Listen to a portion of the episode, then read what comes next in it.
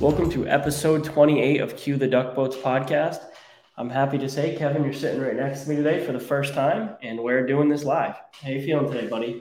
I'm doing good. Um, Jake's been a great host, having me here at his house. Uh, it's a lovely house. Uh, it's a lovely property in the middle of nowhere. It's nice though. It's peaceful. A lot of chipmunks. You don't got chipmunks on Nantucket, so it's kind of cool seeing those little rascals scurrying around the walls. But Yeah, Kevin was Kevin was blown away by seeing chipmunks. It was the wildest thing I've ever seen. Just watching this kid look at I've never seen one in person. Yeah, that was funny. That was funny for sure. But um, we, you know, there's a lot of things to talk about in this episode. We're kind of going to do our Bruins season in review and see just take a look at everything that went down this year. Um, and overall, like, how do you feel about this season? If you could put like a couple words on what this season meant to you, like what what is it? Um, it was an up and down season. Um, it was tough because like you can't say they had a bad regular season. Like, what did we finish with? 108 points. Like, Yeah, it was a tough division, and that was the biggest thing. It's they we started off a little slow, and then we had that one stretch, and we, they just dominated, and just towards the end, injuries really got us, and kind of kicked us into where we were and getting to the top wild card spot and setting us up with that first round matchup with Carolina. It was just you would think if Pasta and Lindholm didn't get hurt for for two weeks down the stretch, maybe you could have been able to hold Tampa off, and you would have faced Toronto, yeah. and we don't know how that probably would have went. So Yeah, and I mean, for me, right, I look at this season still as successful in a way. I mean, obviously, you never want the Boston Bruins to lose in the first round of the playoffs, but I think after we gave ourselves a week and a half, you know, before we recorded this, and I think it helped me get some perspective on the season. This is what this Bruins team was. Our second line center was Erik Haula. You know what I mean? In our you know, I, I would like to say our third deep pair was Forbort and Clifton, but they might have been our best deep pair in the playoffs. So it, it's hard for me really to say that um, because they they played really well. So I can't be anything but happy with what they did for us. Um, but this team was a top wildcard team. That's what we were. The top wildcard team is expected to lose to the to one of the top two teams. It just that's why we're seated the way we are. We were the easier matchup, and Carolina beat us, and it's shown. Carolina looks like they're having more trouble with with uh, the Rangers, even though if they're up to nothing, right? But the Rangers have fought them a little harder through the first two games than we did. And we pulled, we took the game seven. We did. And, you know, in a game seven, anything can happen. And I realized that. I've been a Bruins fan long enough to know we could have won that game too. It just didn't go our way. So it's hard to like look at the whole season as a failure just off not getting through the first round, but you do in a way because it's Boston Bruins hockey. And that kind of brings us to I think we're going to do a lot of reviewing on each player during this episode, but I want to start off with some of the, you know, news of right now. Obviously, it seems Don Sweeney's staying. I think Don Sweeney's going to be the GM of the Boston Bruins maybe for the next few years. He was talking like a man who's making decisions right now, like he still has a job. And Cam Neely said they're going to get that hammered out this week.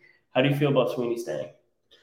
yeah, it's it's a love and hate. It's we all know like what Sweeney can do at the trade deadline, then we also know what Sweeney can't do when it comes to drafting some top talent to fill in what you need to, especially when you have a big salary cap crunch like the Bruins have. But you need those young talents, you need those ELCs, you need to be able to balance a veteran core with young up and coming players on cheap contracts that allow you to go out and get stars. Yeah. And with the salary crap crunch that we're under, it's you see that we don't have money to go out and start retooling this team with higher end players. That's why we have Erik Haula's and Nick Foligno's and Tomas Nosek's. And Erik Haula, you know, I have to interrupt there. Erik Haula did have a really good year, and if he could play at the pace he did in the second half of the year, he absolutely is a Oh. second line center. I just would rather him be our third line center. You know what I mean? No, And- exactly. uh, And, his contract's not as bad as Charlie Coyle or Nick Foligno, but Yeah, like you gotta find that balance of is Haula your second line center going, and then what do you do Br- uh, Patrice Bergeron does retire, does Erik Haula become your first line center? Like, no, that's No, just, and that's that- not a recipe for success. And that's kind of the crossroad we're at right now, waiting for Bergeron to make the decision what's best for him and his family and his future going forward. So it's tough. Everything's just tough right now. Yeah, and that I mean that's obviously something we have to respect too, right? It's like you look at the Bruins cap going into this offseason right now, and we have $4.3 million in cap space. That's not a lot of cap space. And why is that? It's because you paid Coyle $5.25 million, right? That's one of the reasons. And did Charlie Coyle look like he was about to take the next step into that second line center role? He did. So I blame him less on that. And that's also the direction the market was going. That was a before COVID signing. So you have to look at that and you have to realize that might not have been the worst signing at the time, but it's revisionist history. You know what I mean? Then you look at Foligno. Foligno has another year at 3.8 million. That sucks. That absolutely sucks. Foligno this year, as much as he brings to the locker room, he had two goals, 11 assists for 13 points. He was also dash 13. So that's a tough one. Thomas Nosek making 1.75. I, I honestly think that you could get what you get out of him from a player who makes $850,000. But, you know, I know some people like him. Smith at 3.1, I'll take Smith at 3.1. As he plays, if he if he plays how he did towards the end of the year, not how he did in the playoffs, I'm fine with that. Um, the top of this lineup is immaculate with contracts, though. Marchand is three more years at 6.12 million. That's ridiculous. Pasta has another at 6.67. Great deal. That's going up. Hall has three years at six million. That's great. DeBrusk two years at four million. Also great. So you have to look at that and be like, all right, he signed Lindholm for eight times 6.5. Seems like it's going to be a great deal for Lindholm. You have Lindholm and Charlie locked up. He went out and got Hampus Lindholm at this trade deadline. Last year, he went out and got Taylor Hall. So, as much as we like to say Don didn't do enough, he got the two best players in the last two deadlines, and he brought them to Boston. So, did this team make it over the hump and win the Stanley Cup and get deep in the playoffs? No. But did Sweeney go out and get the two best players over the last two years? He could. He did. Is he mortgaging our future to do it? He is. But not as much with, I mean, No, so but the the thing- second round pick of Bjork for Right. So When we look at it, it's really you give him a first rounder in the Lindholm deal just to unload John Moore's contract. yeah, you And had get out from under that, and You had to. Um, you had to do that, right? In our, our defense core, you know, I, I'm giving Carlo and Grizzly a pass. I am because Carlo has a higher ability to play, and I'm going to give him the start of this 2022-2023 season before I make my final judgment on Carlo because I've seen so many ups and downs, and I actually like the way he finished the playoffs in a way. Grzelcyk's getting a complete pass. Grzelcyk was playing great to start the year. He got hurt. None of us knew. So the judgment we were throwing on Grzelcyk is bullshit. yeah, he had 50 games with a dislocated His shoulder, shoulder, like that- in and out of place every game. Yeah, the fact that he even took the ice for us is shows he's a warrior and he cares about this team. So Grzelcyk, the judgment's passed. Forbert, I talk shit about the whole year, but Forbert's the kind of guy you want in your team in the playoffs, and he showed it. He really did. In at three million a year, I think it's a little high for what we got on him during the regular season, but still, I have no problem with Forbert. I really don't.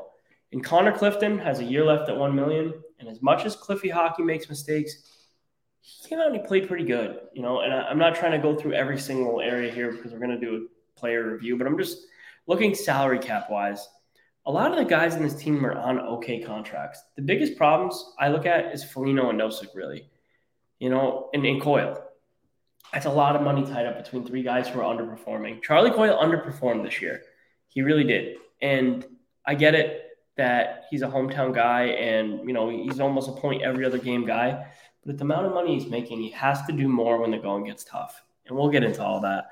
But circling it back to the topic of Don, I just, it's tough for me to say that Sweeney's been a complete failure. The 2015 draft, right, it didn't go as planned, obviously. But at the same time, Jake DeBrusk is now again the 25 goal scorer. If they can somehow fix things, which we've seen multiple reports that they've asked DeBrusk to reconsider his trade request.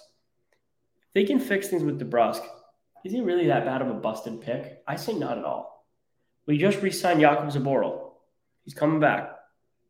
He looked really good at the start of this year. If he can become an impact defenseman and be another guy in that decor, our decor just got pretty good pretty fast. if he can be a good player. And is that really a failed pick? Zach Senyshyn's a failed pick.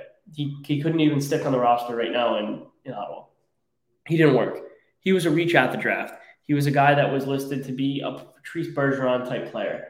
That's what lit, that's what made them. They're trying to find their replacement for Bergeron. They've been trying to. They failed there. He, he, he was a miss. There's a lot of misses in drafts though. So it's tough for me to just sit here and be like, oh, Don Sweeney's terrible at drafting because he's made some good picks. He really has.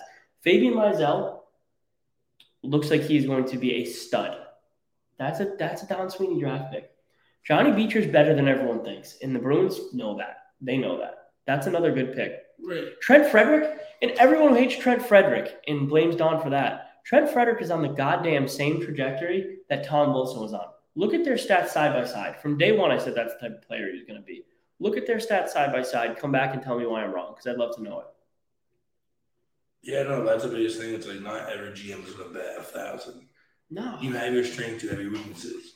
It just happens to be that Sweeney's strength is the trade deadline, Yeah. which you can build a team around that. It's how you make your team better midseason, and so it's a give and take with any GM. Like Yeah. that's the whole thing. So at the end of the day, Sweeney's a better option than a lot of people out there, and that's why he's sticking around. Yep. I, I, I mean, I think it's that simple. Like, I don't know who you expect you can just go out and get that already, you know. And I know the Bruins need philosophical change, and I think a lot of that comes more from coaching. As much as everyone looks at this team and they're like, "Oh, Bruce had a bunch of matchsticks to work with and all shit," not really.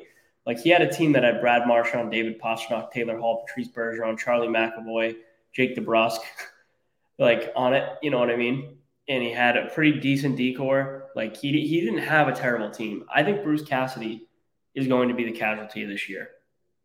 I really do. I don't think we see Bruce come back.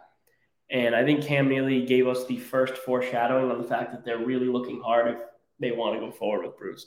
I don't think the Bruce get I don't think Bruce gets the most out of his players. If this team's going to get younger and wants more creativity, Bruce ain't your guy. Cam Neely said in his press conference that he would like this team to be able to play with a little more creativity and he thinks the young players have too much worry in the back of their head if they're still going to be able to be in the lineup if they make a mistake.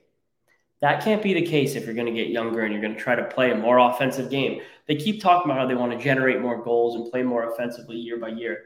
Well, if your coach punishes you for mistakes when you're trying to play more offensively, that makes that tough goal to hit. It really does. How do you feel, Kev, about that? Yeah, um, you hit all the points. Really, it's just you can't have like you want. Like, that's kind of DeBrusk.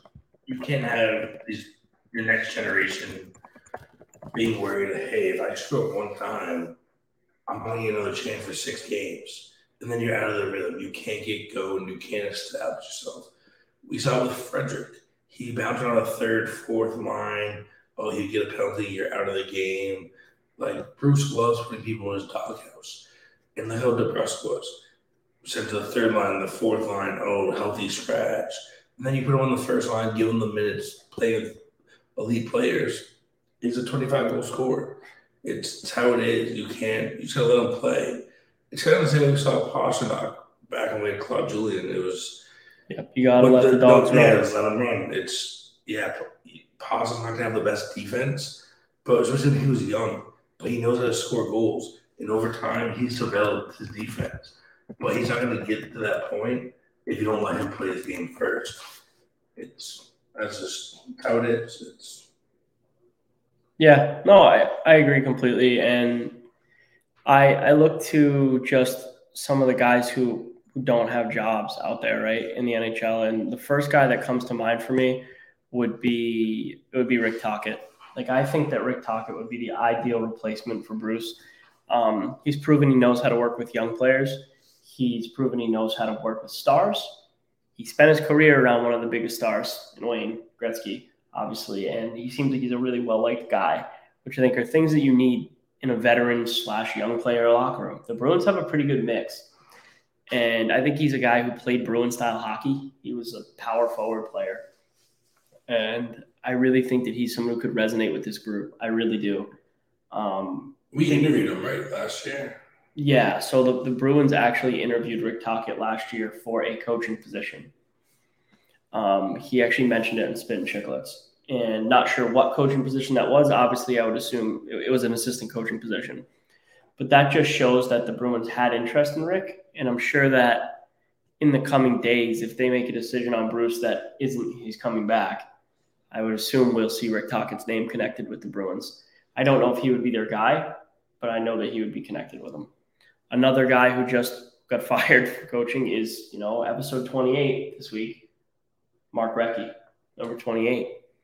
Um, I think that we could see Recchi come to the Bruins. I don't know if he's ready for a head coaching position. He hasn't had too much success as an assistant coach, but I still think Recchi is a really good hockey mind and someone we could see come to the Bruins in assistant coach facet. I would think the Bruins will keep Chris Kelly. I think he's probably the safest of the Bruins coaching group if Bruce is to go. But you know, some head coaches bring in all their own guys, so we'll see how that goes. I, I truly like a wait and see with Bruce because he's had a successful record. He has a winning record. His teams have always made the playoffs but we're starting to see the the the lines around in the sand, right? Like as coaches mature through their careers with one team, their message starts to dry out. It doesn't mean they're a bad coach because I don't think Bruce is a bad coach. I just think his message is starting to fall on deaf ears within the locker room. And he's not getting his guys motivated all the time. And I just, I think it might be time for a change. And I think that would be the first big change to happen and I, I, I think this ties into our next topic. I think a lot of it ties on what Patrice Bergeron wants. Um, there's no chance the Bruins are not communicating with Patrice Bergeron to say, "Hey, how do you feel about Bruce Cassidy if you're coming back?"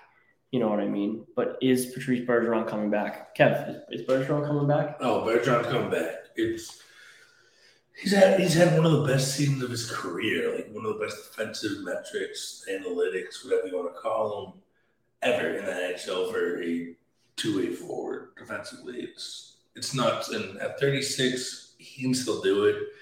Um, it's really going to come down though to the family. At 36, yeah. he has what three kids. It's is it time? Does he want to be a dad, a full time dad? It's he's made the money, he secured the future for his family. It's it's you know, tough. I honestly thought Bergeron was older than 36. I, really, I thought he was 38. I didn't, but you're right. He's 36. I.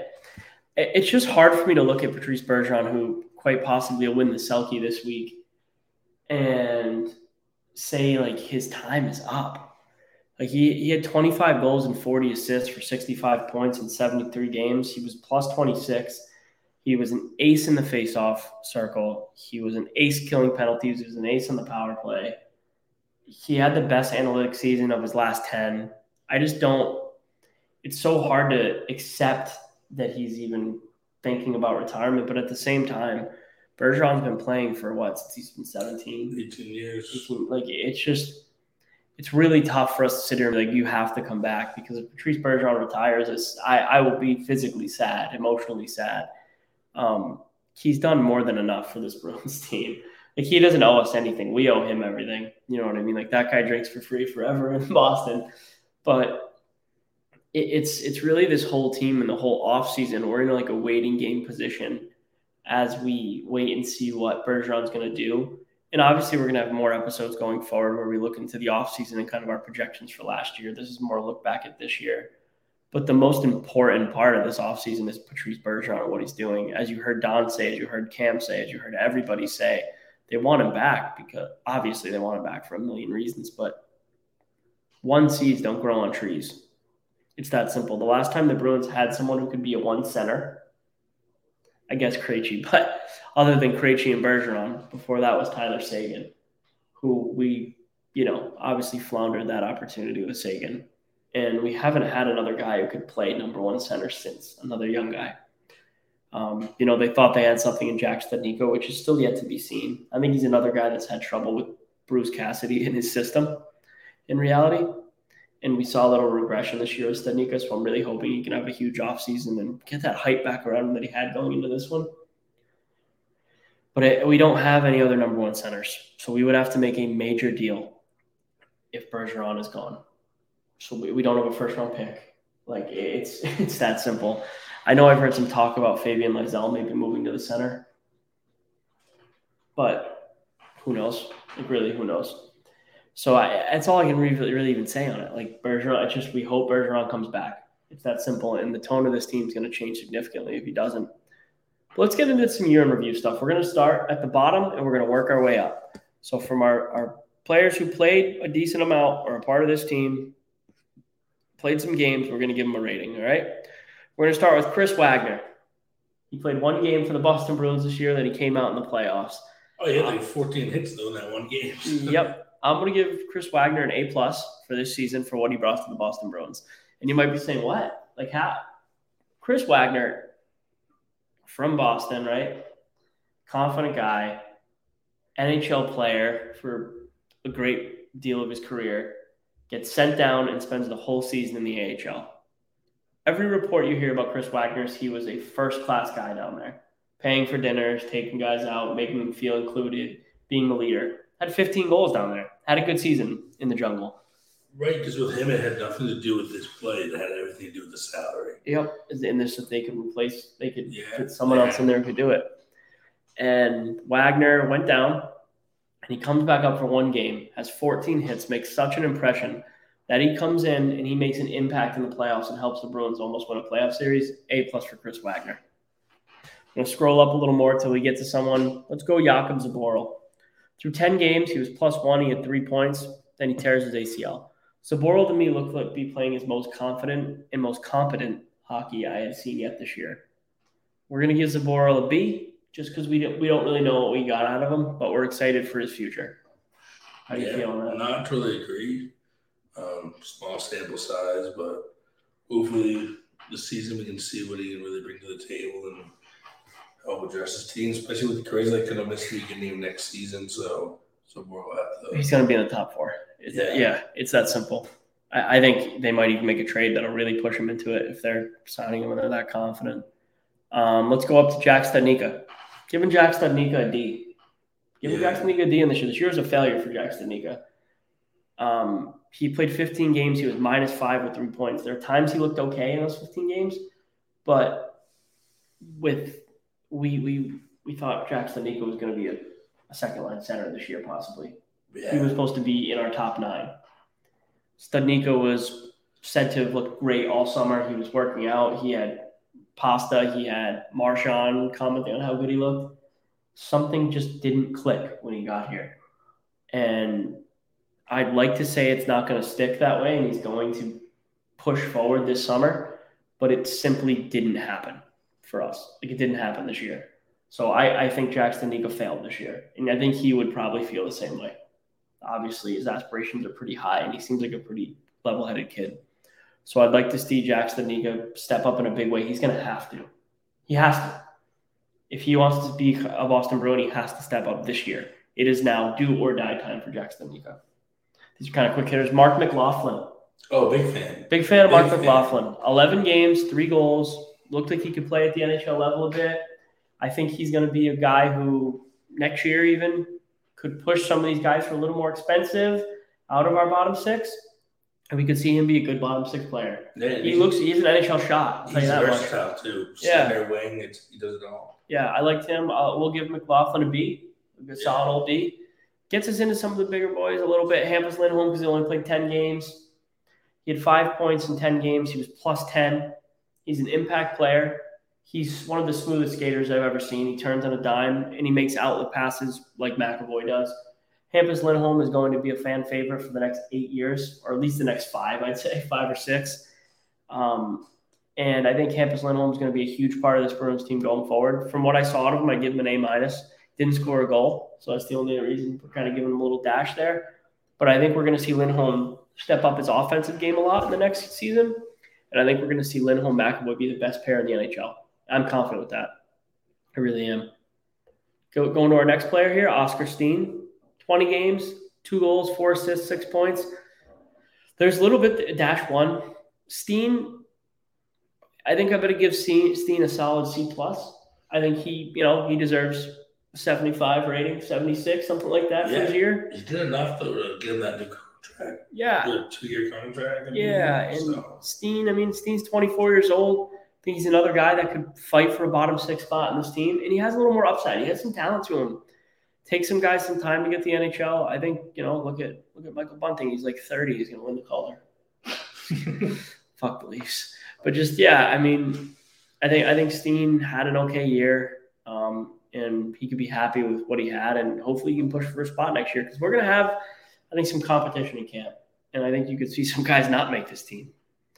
Next guy, Anton Blidh. You know, I, am not a big Blidh fan. 32 games, two goals, seven assists, nine points. Dash yeah, he's, he's gone. So he's gone. Don't he, worry about him. Yeah, he. You know, you heard his comments about he he didn't sign a contract to not play, so that doesn't really sit well with the Bruins. I don't think we see Blidh in the back of black and gold again. We'll give him a C. And we have plenty of people to police him. So. He's just not. He's in no position to be talking like that. Yeah. Connor Clifton. Cliffy Hockey. You can start it. Uh, yeah, Cliffy Hockey. It's what it two goals, eight assists, ten points, dash two. He's a riverboat gambler. Yeah, I like Cliffy. I like Cliffy. Yeah, I'm a Cliffy fan. Just hey, there's so much. He looks amazing. Yes. Then there's so much. It's, where is he? Is he on Mars? Like so, my dad said this to me probably two years ago when he first like whenever Clifton first started. He was like Clifton occasionally looks like Bobby Orr, the way he skates up the ice and the way he moves. He's like, then the next shift he looks like some like roller hockey player. Like, like, like there's no like you just never know with Clifton like what you're gonna get. But I, I still like Cliffy and like he makes a million dollars a year. So like, what do you really like? What do you want? like, I like what Cliffy brings to the team. He's physical and he's a playoff type player. He played good at the playoffs. So it's it's like I you'll forget the season, right? I think his first like 40 games sucked this year, and then his last 20 were pretty good, and he rolled in the playoffs playing good. So uh, Cliffy is going to get a C. Another guy getting a C. A lot of guys are going to get C's in this team because we didn't really have that many shining stars. Nick Foligno getting an D. F, getting a D. Uh, a D. I like Nick, so we'll give him a D. We'll give Nick Foligno a D on the reason that I know he was great for the locker room, and I know he's a guy that helped bring this team together. But we're paying him three point eight million dollars a year. He had thirteen points. It was minus thirteen. Yeah, it's not enough. It's not okay, and he knows it. McLaughlin had more goals. Yeah, it's not okay. Um, Derek Forbort had more goals. Oh, and more yeah, points. That's sad. And he, yeah, it's just not okay. And I think Foligno knows that. So Foligno is either going to come to camp with his, well, he doesn't have hair, but with his head on fire. And you know, as a as a guy who's losing his hair, I'm allowed to say that. Um, Foligno's going to either come out and he's going to have the best season he's had in a while to start, or Foligno's not going to be on this team. I don't think you have too many guys that can fill that role, he's gonna get sent down. So we'll, I mean, we'll see. Chris I really, Chris Wags 2.0. Yeah, not like I just we'll we'll see what happens because I, I like Foligno, I really do, and I really want it to work. Like that's my honest opinion, but it didn't. It didn't work this year. It's that simple, right? Do you have anything yeah. on that? No, I'm I'm the same boat because you can have a potential fourth line of Steen, Beecher, and um, McLaughlin. That could possibly be. Yeah, I think I think probably you gotta you're forgetting about Lazar. I really like to see Lazar resign. Yeah, but it depends. We talked about this. Did he play himself right out of Boston? I don't know. I don't think, but we'll see. I mean, comes down to the money. I know, and everything comes down. Everything comes down to the money. Derek Forbort. Derek Forbort's getting a C plus. As much as we talk shit about him, he had four goals, ten assists. He was a plus two. He played heavy down the stretch. Yeah he he was never the reason we lost games. He is a solid bottom pairing defenseman. And when we need him the most, he was there. The reason we started off not liking him is because Bruce put him in the wrong spots. Yeah. Bruce had him at playing in the top pair, then as a top four, until he realized this guy's a good bottom pairing defenseman. Derek Forbort gets a pass this year. He does, because after watching him play in the playoffs, I'm now a fan. It's that simple. You can convince me to be a fan easily. I'm, if you're nice to me, I like you. It's that simple. So, like, I think Derek Forbort is going to show that he's going to be an important part of this team going forward as a bottom pair defenseman. Brandon Carlo. We already talked about Carlo. Six goals, nine assists, 15 points, plus two. That's not the stat line you want for Carlo at all. Carlo has more talent than that. He's a better player than that. As a person, Carlo, I think, is becoming a leader in the locker room, which is good to see. But Carlo is going to be better next year. We can clip this, do whatever we want. Brandon Carlo is going to have 30 points next year he's going to double his point production. He is a much all right, 25 points, 10 more points I could see him getting. Carlo's is a much better player than we saw. I don't know why. I don't know why this is what his year looked like, but really, I think Carlo can be much better. Um, he's not a physical guy, and you know that's not a problem. But I just, I know he can be better. you know, he had more points in his first season as a rookie. He had one more point. But I, I don't I, I really think that Carlo can be better. How do you feel about that? No, I totally agree. Carlo has a lot of upside. Still, he's 25 years old. He's young, and we forget he's that. 6'6", 220. Like, it's you gotta have them the right pairing. That's all it is. It's yeah, we're not getting rid of Carlo. It's that simple. It's Kurt- also like we talked about this. I brought it up too, and it, but it's like for what Carlo makes at 4.1. He's you know what he's supposed to do. Exactly. like like he plays on the power, on the penalty kill, and everything. And it's- Bruins fans forget, like some of these guys like aren't supposed to be McAvoy. They're not supposed to be pasta. They don't have that in them, and they don't get paid like it.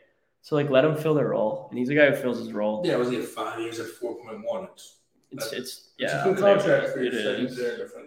Yeah, five years, four point one. We're gonna shut up on Carlo and let him let him start to really find his own. He's twenty five. You know, um, Curtis Lazar. I like Curtis Lazar's year a lot.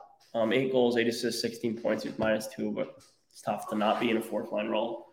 Um, Lazar played good. Lazar brings an edge. Lazar works his balls off. I like Curtis Lazar. I give him a B. Give him a B. I don't think we gave Carlo a grade. Carlo's getting a C minus with upside. A C minus, but no like no summer school. Like I think he can he can rehabilitate himself through through Jesus Christ, our Lord and Savior, all on his own. So I think we're gonna really look at Curtis Lazar now. I'm giving him a B. You good with that? Yeah, I agree. I think Lazar deserves a B, and I think he had ups and downs this year. There were some stretches where we're like, ah, didn't really see him out there. But in 70 games, I think he played pretty good. You do. Tomas Nosek, I guess. I mean, it's tough, right? Like, because he yeah, is a little better than Lazar, right? But really, he had three goals, 14 assists. He's good in the faceoff dot. Um, at the same time, I'm just, I didn't really love what I saw to Nosek. He didn't bring what I thought he could bring, and I just don't love him at 1.75 million. I don't know. Close. Yeah, I'll give him a C minus. He did his job, but it just I get we can teeter him on that line. It just wasn't enough for me. Mike Reilly, you can start. Yeah, Mike Reilly's tough because he's bouncing between the first pairing, second pairing, in and out of the lineup depending on injuries, especially come playoffs. Uh, kind of played himself right out of the out of the lineup with his all his high sticking Yeah, I, penalties, but I think Mike Reilly's gone next year. Yeah, I, I don't think Mike Reilly's a Bruin next year. Yeah, I think Mike Reilly's gonna be one of your big trade assets Yeah. this offseason to bring someone in because he knows soon you can't pay him fucking three million a year. Yeah, the next the few seven. years. Yeah, to be your seventh defenseman. There's just no shot. Like Zboril's going to make 1.13, and I'd much rather have him in the lineup. I'd rather have Clifton at one million and Forbort at the same contract at three million. I'd rather have Forbort. So there's just, I don't think Mike Reilly's here next year. So it just is what it is. Trent Frederic, Trent Frederic, I'm giving a B, B minus on this year, only because he couldn't hold it for long stretches. Trent Frederic showed he's a third line player, not a fourth line player this year. Trent Frederic showed he has talent. In 60 games, he had 18 points, eight goals, 10 assists, for plus 10. Trent Frederic makes a positive impact when he's on the ice. Trent Frederic is a player who I think Bruce needs to lay off. And fans are now complaining about Trent. They're like, he's not playing physical. It's because the Bruins told him to stop. Yeah, it's every week. Trent Frederic was asking something different. Something different. It's, Yeah. hey, we want you to fight. Wait on that line. Can't fight. Oh no, they want to be a, a twenty goal scorer. But it's like no, let him Like- develop and play his game. If Trent Frederic played 82 games, he probably has 12 or 13 goals. Yeah, Like I, I, Trent Frederic is going to win the seventh player award next year. I think Trent Frederic is going to be the, impact player on this Bruins team next year. He's the X factor to me. I really think Trent Frederic is on the cusp of being Tom Wilson 2.0. So I'm giving him a B minus because I thought he was going to do it this year, but I think half that is on Bruce because I don't think Frederic was put in the right opportunity till the end. But really, I love Trent Frederic. I think he's going to be a good player for this team. I really do. He wasn't drafted to be a first line player. All right. He was drafted to be a third line player, a good one. And I think he's going to be. I really do. I'm high on Trent Frederic. He's a guy I'd like to interview. He's a guy I'd like to, us to get to sit down and talk to. He's our kind of guy. Really, like I, I think Trent Frederic had a good year. I really do. He was a he was a positive impact player when he was on the ice. It's that simple. Matt Grzelcyk. He was hurt. Oh, we're not going to give Matt Grzelcyk a grade this year. We're going to give Matt Grzelcyk an A. We're going to give Matt Grzelcyk an A for being a warrior. His on the ice product wasn't as good as it was in other years towards the end. He had four goals, 20 assists, 22 points. I mean, 24 points plus 22. made a positive impact. Analytically, he was good. When the going got tough, he didn't look great. And that would significantly hurt his grade, but he had a separated shoulder. So that's enough. I mean, his shoulder was popping in and out. That's why he wasn't going hard in the corners. It's that simple. So his grades an A slash not able to be graded because he worked his ass off and he was out there playing. So it is what it is. Craig Smith, 16 goals, 20 assists, 36 points, plus two. I got more goals than I thought he had. Yeah, I'm going to give him a B. Good, solid year. Solid year. 85. Worked hard, played good. Um, had a really slow start, picked it up once they get, got him some stability, and he looked good. Through that stretch, he was nowhere to be found in the playoffs. We're looking at just the season, really, um, regular season. I don't even want to think about the playoffs, but he didn't do, he did like nothing in the playoffs. So it is what it is. Guy who has to do more in the playoffs. He has to be better to start the year. Um, he's only getting older. What is Craig Smith? 33 years old? How old is he? 32. So, I mean, we need a little more to Craig Smith, and I think he's a guy who knows it. He's a he's a long time NHL player. He'd give us a little more. Not worried about him. Jake DeBrusk, A plus. Yeah. Jake DeBrusk getting an A plus on this year. He was messed with. I'm doing better. I didn't say the F word. He was messed with from start to finish this year by Bruce Cassidy. He was not in the lineup. He was in the lineup. He was a fourth liner. He requested a trade. It was leaked. He was treated terribly. Then fans booed him. Then we figured out, oh, maybe this kid's just going to come in and he's going to work. And he put up 25 goals, 17 assists for 42 points, plus six in 77 games. With dealing with getting messed with for 95% of the season until he finally got to play in the top six on the top line where he succeeded, allowed the Bruins to move Pasta down, creating depth, creating finally some depth on this team. Jake DeBrusk then put his head down after the trade deadline and did every single thing he was asked to. He scored goals in the playoffs. He played good. He played heavy. He was hitting people. Jake DeBrusk did exactly what we hoped Jake DeBrusk would do. If Jake DeBrusk will stay on this Bruins team, next year will be the best year of his career. Yeah. I, I really think so. Like, No, I, I think totally Jake. DeBrusk is, is on the cusp of being a perennial 25, 30 goal scorer, as I've always said I thought he would be. And he, he proved it. And he, he proved that he was getting through some of the mental stuff this year, which obviously, you know, COVID affected a lot of people in a lot of different ways. And dealing with a guy like Bruce Cassidy constantly coming down on you could not have been easy for Jake. And I, I really liked his game the second half of the year. And he's getting an A plus on that and on being a character guy who showed that no matter what, no matter what noise was going around, he was going to put his head down and do his job. Charlie Coyle. 16 goals, 28 assists, 44 points, minus six. B. But yeah. Charlie Coyle is what Charlie Coyle is. He's a third line center, and that's great third line center numbers. That simple. We're just paying him like he's not one. That's not his fault. You can't blame a player for getting more money. Good for him for getting that contract. Charlie Coyle's a third line center. If that's your third line center's numbers, that's ideal. It's that simple. A guy who did better than him, though, the guy who took his job as the second line center, Erik Haula. 78 games, 18 goals, 26 assists, 44 points, plus 19, though, not minus six. That plus 19 is a little inflated by getting those two wingers on your sides. Erik Haula proved he could play second line center. He really did. Um, would I rather him be like a third line wing? Yeah, probably.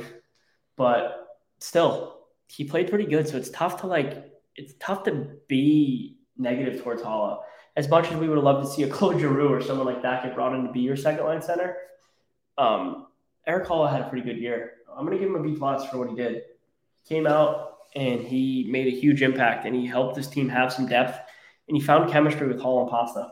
Right. So I remember basically he overcame the adversity of he No was- role. Yeah, he had no role here. He wasn't. He got benched in the beginning, healthy scratch, and then here he is. He came out and he put up 18 goals. He like once again talk about the depth. That depth was created for your second line. So it's hard to hate a guy that came in What do we give him? A B plus? B plus. B plus is a good, good, good grade. He got an 88. 88. He played with 88. Charlie McAvoy, A plus. A plus. Charlie McAvoy is our best player. He's a warhorse. It's that simple. What do we have to say about Charlie McAvoy? Charlie McAvoy is going to be in the Norris conversation next year. It's tough because he's playing in a generation of some of the best defensemen like ever. Like Cale Makar is better than he is. You know what I mean? Adam Fox and him are pretty similar, but it's just McAvoy is a absolute monster. Ten goals, forty six assists, fifty six points, plus thirty one. and him and Hampus Lindholm are going to be literally unstoppable. That's all I say. A plus Charlie McAvoy or Charlie McAvoy Positive Podcast. Taylor Hall. Taylor Hall. Wow. Good numbers 20 goals, 41 assists, 16 points, plus 11. And most of that came in the second half of the year when he finally got some players to play with. Yeah. When he got Pasta, him and Pasta started to light it up. Taylor Hall is going to get an A minus. Solid year, exactly what you want out of him.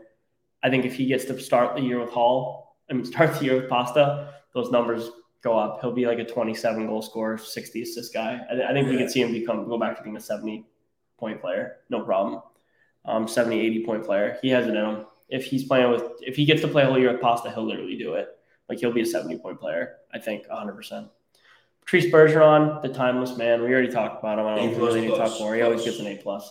Look at his stats. Just look at the analytics on him. Look at what he's doing at his age. Patrice Bergeron is a timeless wonder who is a monster in every facet of the game. David Pastrnak, A. Hey.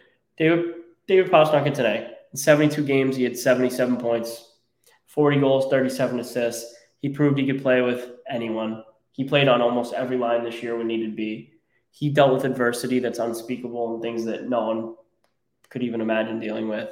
And he came and he still put a smile on every day and played hockey. David Pastrnak is someone who I think could be the next captain of this Bruins team. I was so heavy on it being McAvoy, but I think Pasta has a legit shot. It's one of them. That one of those two guys is the next captain of this team after Bergeron does retire. Hopefully not this year. Um, I think we'll see Pasta get signed very soon to a contract. They want to work on it as soon as possible. I think the talks are priority starting. Um, the Bruins going to open the checkbook for Pasta. He's going to get paid whatever he wants, and I don't think it's going to be anything that crazy. Pasta's not a like money hungry guy. He grew up from really like simple beginnings and he just wants to be able to like help get back to his mom when he says it all the time and things like that. Get back to his community. Yeah, but eight years, eight, eight and a half. Yeah, I, I think, or or just I mean, even like if it just mirrors McAvoy, like eight by nine point five, it's well deserved. Um, you know, you have guys that they're making 11, 12 billion. So I, that's a player in difference. You know what I mean? Like you get a whole other guy. I think Pasta, and he deserves that. Like I, whatever Pasta gets, he deserves. I mean, he's how old is Pasta? Twenty five years old. He's my age. Yeah. yeah. Like Pasta is the future of this Bruins team. You're gonna pay him, and he had a great year, and he's only getting better. Like Pasta in the playoffs, that was the best I've seen him play in the playoffs. He was playing physical. He was laying the body. Pasta's a big frame. Like he's not a small kid anymore.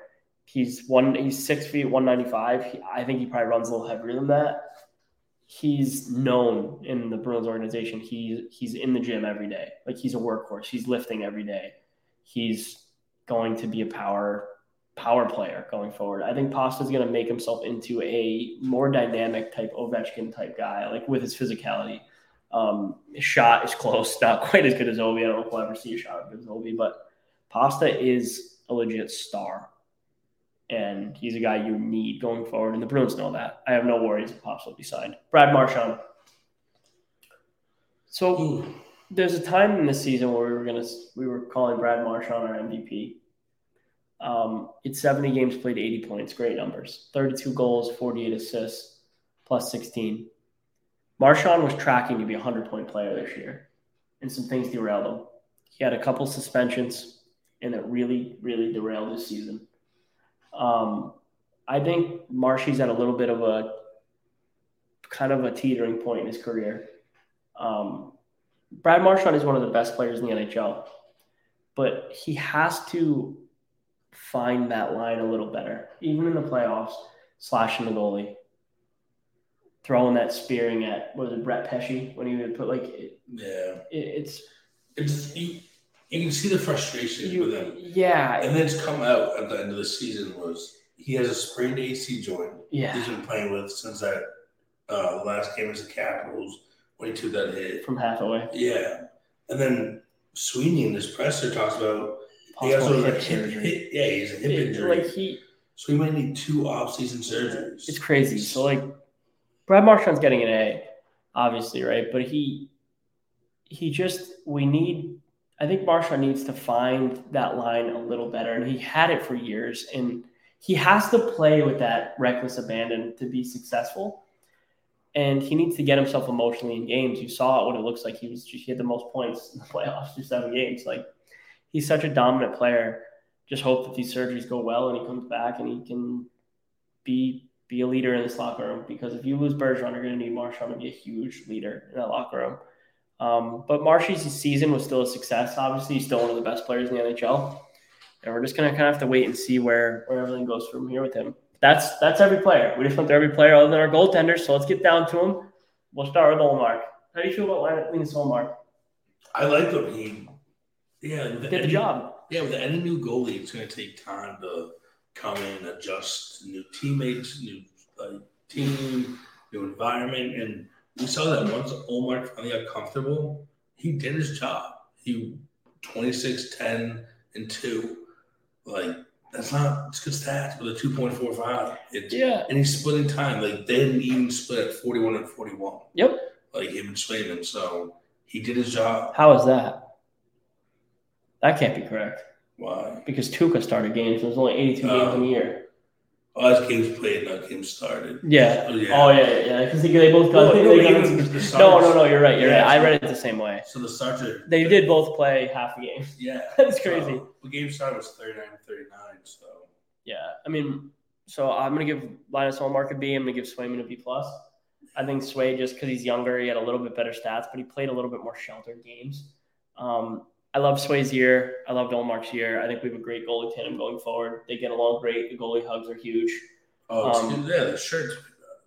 And I think our goaltending's in good good hands going forward. Yeah, and Swayman's out there in the World Championships. So is Ullmark. Yeah. Oh yeah, they just yeah, they just played each other last night. I don't, I don't even know what happened. But I know like Swayman being so young at 23 is just it's invaluable experience that he's gaining. Oh yeah, yeah, so, it's huge. Yeah, he just shut out his first game. So. Yeah, this Bruins team, you know we gave a lot of good grades, right? They they they kind of lived up to their to what they were and that's the biggest takeaway from this year. Um, you know, you had Swayman come in as a young goalie and make an impact. You had Pasta fight through unthinkable adversity and have a good year. You had a rebuilt decor now with Hampus Lindholm to look forward to. We had a second line that was born in January, right? We had we finally found some depth. You were 3 0 1 against Tampa in the regular season. Yeah, like you had some positives, you had some negatives. Tuukka Rask tried to make a comeback. He worked so hard, he tried, it didn't work. Tuukka's now going to be a part of the Bruins, you know, what is it like PR staff or something? somebody's doing public relations something. Yeah. It's great to see Tuukka still staying around. Obviously, we love Tuukka, and and it didn't work. It took us at any time Swayman has a question. Yeah, he can come to me. He goes, my my phone's always open, my door's always open. He goes, yeah, I want to help. Him. I want to make him the best can be for great. this team. It's yeah, that's what Tuukka is. It's not just me versus the world. It's no, I'm part of this team. It's my family. So we're gonna see Tuukka still around. We got to see Willie O'Ree's number retired we got to see so many good moments, and there was a lot of downs, right? We had some stretches of bad hockey this year, but there's a lot of question marks. This Bruins season is the question mark season. I think the Bruins lost in the first round so that we can re- retool this team to be a real contender next year. And I think just follow along this summer because we are going to follow the retooling of this team very closely and everything that's happening and we're super excited for the future of this podcast. Obviously, um, we have a lot of big things coming. We're going to try to get a lot of cool interviews over the summer. Hopefully, do some live ones like this with Kevin and I sitting together. Maybe try to interview some guests live. We're really excited about the future of this. And we just have a quick word from our show sponsors and friends of Inside the Rink, BetUS. BetUS has your NHL, NBA, UFC, PGA, and yes, NFL betting lines for up to their 27th year of live betting. Sign for BetUS with promo code RINK for an 125% sign up bonus. Again, that's code RINK, R I N K, for an 125% sign up bonus. Yeah, this year to me was, it was what it was. It had some successes, it had some negatives, and I hope that it propels the Bruins into something better going forward. And yeah, I couldn't agree more. It's just, I'm excited for this offseason to see what the Bruins do. Like, is Cassidy to go? Is he going to be back? What are offseason move's going to be, and next season can't come soon enough. It's that's what it is, and let's get this thing moving. Give us a follow at Q the Duck Boats with a Z on Twitter, and uh, thank you everyone. Right now we are doing a giveaway where we're giving away a jersey. So go hit that with a retweet. Give us a follow on Apple Podcasts, and you can get your chance to win a jersey for any team you want. Um, and check out InsideTheRink.com for all of your hockey content because this podcast is partnered with Inside the Rink, and they are very important to us. Thanks, guys. Have a good one.